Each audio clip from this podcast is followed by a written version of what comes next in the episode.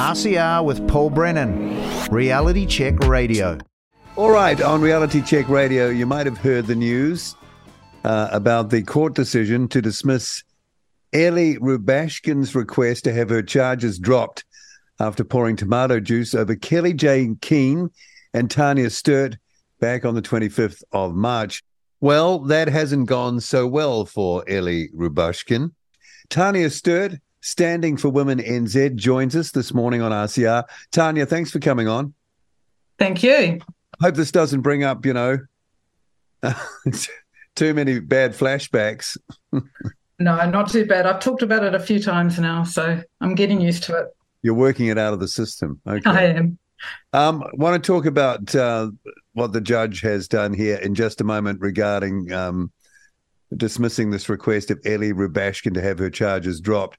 Take us back to that day because you were right there as well. We've heard about Posie Parker and we've seen um, mainly, you know, the the video stuff that that went around um, showing her covered in tomato juice, but you were right there as well. So, can you just remind us what happened? Sure. So, I mean, I, I, was one of the organisers for the Let Women Speak event, and I was on the rotunda waiting for Kellie-Jay to turn up. There was a, a, lot of noise, and there were a lot of people getting quite agitated. I was getting concerned at that point. Uh, then uh, Kellie-Jay arrived. She came with her bodyguard, walked up the steps. I went in for a hug with her, and uh, I found liquid over me. I felt the cold liquid over me. Um, and my initial thought was, what is this? Is this acid? Is, you know, I kept yeah. waiting for the pain to kick in actually, or urine or anything else. Um, and then I smelt the tomato juice and realized what it was. So that went over the both of us. So you didn't see uh, Ellie Rubashkyn, you know, come in to do that? Uh, she just sort of no. Like... I was I was looking out towards the crowd and then going in for a hug with Kellie-Jay at that point. Yeah, so the crowd, the behaviour of the crowd, um, it, it, it, seemed to build to some sort of crescendo. Is that what happened? Yes, yes, it was definitely doing that. It was getting louder and louder, and then once the, uh, I think it was once the tomato juice was thrown, that's when all hell broke loose, really. And the fences went down and we were stormed.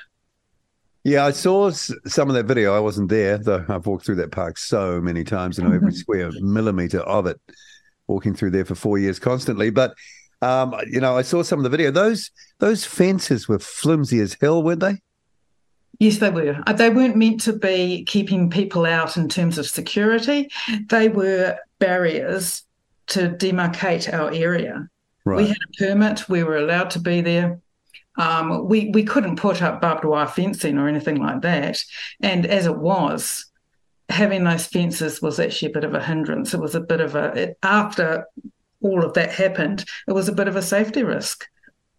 Yeah, the the reason I mentioned it is because um, you would have expected around flimsy fencing like that, obviously not security level, that there would have been would have been patrol, police would have been right there to prevent yes. yeah prevent the sort of like what happened but they were i could see from the footage that they weren't no. I couldn't see any any police at all from where i was. And have we been able to explain that yet? No the uh, as far as i know the independent review is still carrying on on the police co- conduct complaint. And um, my understanding is that, um, judging from the OIA response that I received, that they didn't feel there was much of a risk.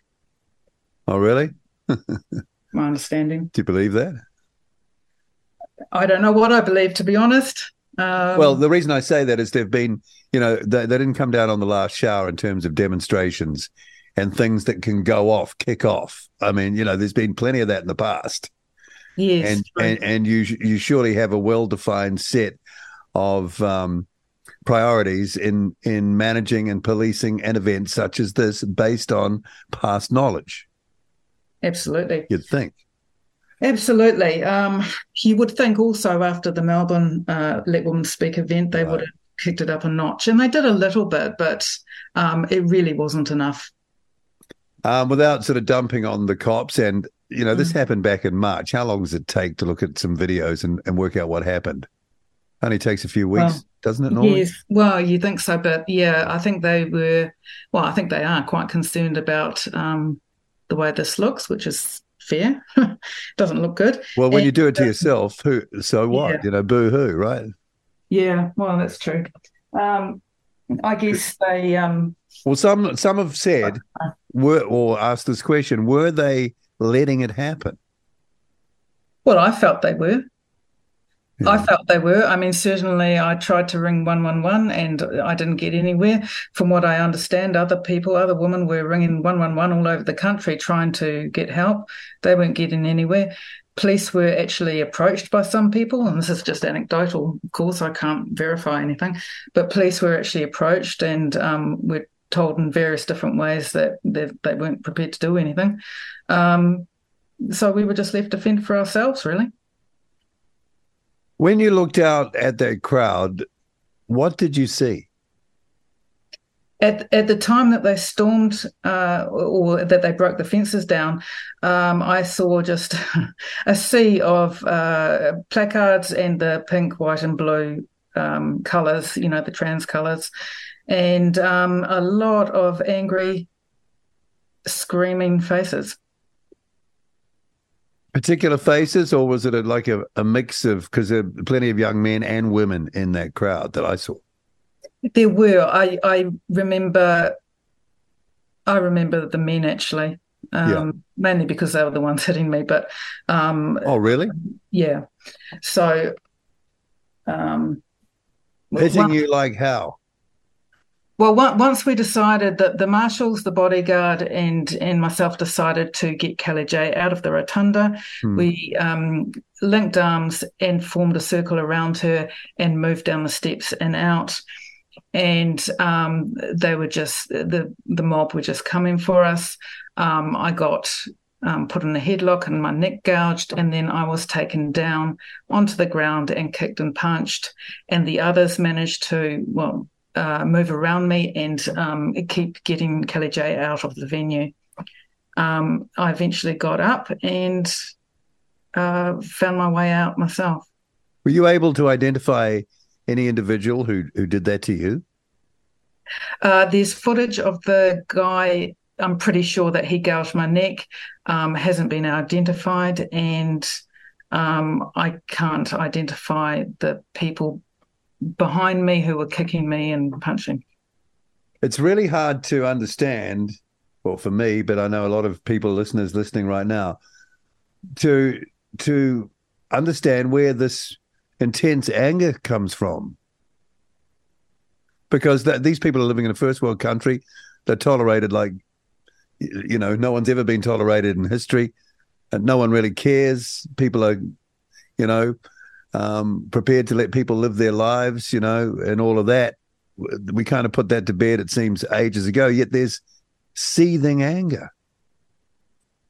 Yes, I think for me it was I just felt hated. I just felt a lot of those men who were who turned up. Um, I suspect that they weren't particularly interested in so-called trans rights. I think possibly they just wanted a fight. They just wanted to beat up a few people, and um, it just happened to be mostly middle-aged women. Okay, so you don't think they were they were just there for a bit of biffo, really? No Yeah, matter wherever so. they could get it from, and whoever the. I mean, that, that's just my opinion. Yeah, um, I think so. Yeah, I, I I feel like they gave themselves permission and they reveled in it. Um, I remember looking back at the guy who was punching me and seeing his face, and he was he was enjoying it. Do you think they're on something? Oh, some of them would have been. Yeah, Yeah, so they're tripping away on some damn thing. yeah. All right, so um, you and Kellie-Jay Keen get this tomato juice on you, courtesy of Ellie Rubashkyn. And for a moment there, because that's the thing I, I first thought of when I saw this, and that wasn't too long after it happened, is crikey, if it was me, I'd be worried that that was acid or something like that. Absolutely. I absolutely. When I first felt that cold liquid, I I waited to see when the pain would start. Right. And then I waited for a noxious smell like bodily fluids of some kind. Right. And then um, and then I could smell the um, tomato, and I realised it wasn't uh, as not as noxious as I thought. And I'm sure Ellie Rubashkyn uh, must have known that um, that would be a fear. I'm sure. So that that's kind of um, um, uh, a um, aggravating factor, isn't it? Yeah, absolutely. I mean, you know, there's a sort of um, terrorist um, aspect to it. I, I, know it's harmless liquid, but the fact that you're imposing that on another person, they don't know what it is. That causes fear. Um, you know that that's a pretty shitty thing to do, if not criminal. Did you see her do it, or did you realize it was well her him? It's actually him, right? Let's it let's is. get real. Yeah. Um, and um, from I think Colombia, is that right? I think so. Yeah. So, I hate to say it, not even someone steeped in the history of this country and its culture, but okay, just saying. Um, so, did you realize it was him, or had he sort of slipped away by the time you'd sort of come to your senses a bit? Um, I didn't realise um, who had done it until later that night when I was watching footage on the TV. Wow. Okay, and um, he becomes some kind of hero, I imagine. Well, he tried to certainly. Hmm. And who was ginning up the crowd there? I think um, I've seen mentioned um, Kiwibank's Young New Zealander of the Year. Oh yes, Mr. Lal again, another not a um, a uh, born New Zealander, another import. One would have to say. Yes, and and um, someone very very keen on uh, disliking woman, I feel um, we'd we'd met him earlier that day. Actually, we'd met him when we first got there. He'd come over with a couple of friends and introduced. Oh well, the friends introduced themselves. He just scowled at us. Um, we exchanged pleasantries with the other friends and um, and wished each other a good day, a good respectful speaking day, which is laughable. And um, and then he stormed off, still frowning. Okay, so not a happy camper. Not a happy camper. He doesn't like us. Well, just think of all the grifting money, mate. Well, that's right. You know, that'd make put a smile on your face having to do an effortless job and get paid for it. Absolutely. Um, and uh, do we have any explanation, Kiwi Bank, why he was awarded Young New Zealander of the Year with his record of terrible um, abusive texts, saying horrible things, and doing what happened on the 25th of March? Just asking, do we know why he's the Young New Zealander of the Year? Absolutely no idea. There's a complete silence around that. No idea at all. Well, here, here's the thing, Kiwi Bank, never banking with you. Yeah, never right. banking with you. Okay, so um, Ellie Rubashkyn fails to have charges of assault dismissed. She, he, she, he was led overseas, I think, after that. There was no consequence at all for doing that early on anyway. No one seemed to uh, want to. Uh, my understanding is that was not true. Oh, okay. So we can put that one to bed. Yep. Okay. Um, Rubashkyn pleads not guilty to two charges of assault, one covering Parker, the other um, you, and um, and he she could face up to six months in prison, four thousand dollar fine if convicted.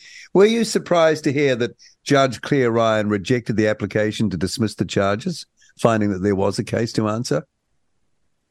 Uh, not really, actually. Um, there was always that chance that that would happen, that she would dismiss. But honestly, um, the the arguments, in my opinion, and I'm not a lawyer, but in my opinion, seemed a little weak. And um, from my perspective, um, I think I think this person needs to be held to account. I think. Uh, yeah, for, for, for the good of the, the country, I think this this needs to happen. Yeah, because you can put it in the um, terrorism kind of category because of the uncertainty, first of all, of what was in that stuff. Yeah, that's right. Because that's part of the intimidation. Okay. What were the reasons given by her legal people as to why she should have the charges dismissed? Um, I think there was some mention of the fact that um, if I or anyone goes to a protest, uh, we have to accept that there's a possibility of um, an assault. Oh, really? Um, I think I think that's correct. Oh, That's one of the reasons. Yeah. Okay. Well, that could be a get out of jail free card anytime you need it. Well, that's right. It didn't make a lot of sense to me. Um, so I've just sort of mentioned the, um, I think the possible um, punishment, uh, four thousand dollar fine or up to six months in prison. Should she he have the book thrown at him her? Um, I'm not sure about should. Um, will he? No. You, you don't think so? I no, I don't think so. I don't think so. We're we're talking about um, a low level charge. Um, I, we're not looking at prison. I wouldn't have thought. Again, I'm not a You'd, lawyer. you'd want you'd be tempted to make an example out of a case like this, wouldn't you? As a Absolutely. as I a would be, deterrent. Yes. Um, I, th- I think definitely there should be a reasonable outcome. I'm not. I'm not um, looking forward to a conviction and discharge. Put it like that. I think there should be some punishment. Yeah. Well, if it's money, they'll just raise the money through give a little or something, won't they? So I don't know well, if that that's right. Yeah. maybe some time out of out of freedom would uh, get drive home the message. Yes. And ultimately, that's up to the court to decide, I guess. Yeah. So do you think what came out of March 25th? I mean, it was a terrible situation for you. Obviously, it didn't go well. But do you think it do you think there's any positives that have come out of it? I think the positives are is that um, women's rights in New Zealand um, have become a lot more, or the, the risk to women's rights has become a lot more noticeable. Yeah. Um, a lot more people are aware of what's happening, stuff that we've been talking about for years, and no one's been listening. No one's given us any sort of um, platform to talk about it, um, and they are now, Okay. such as yourself. Yeah. What do you say to women who support this sort of carry on? Because it seems to me that the sisters are letting the sisters down really badly here. Yeah, I actually really agree with you on that one. I, I have a little bit of an issue with that. You know, I'm I find it offensive that there are women out there that are prepared to give away my rights without my permission because they want to be kind or whatever their reasoning is. I I, I think they're sellouts.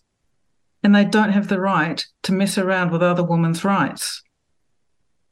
Hmm. Sort of like a um, what do they call it? Stockholm syndrome. Yeah, maybe, Yeah. maybe. Well, Have you been in touch with Kellie-Jay? I have. I, I'm working with her. I run Standing for Women New Zealand, and um, I'm working with her on um, some other stuff. What did she think about this?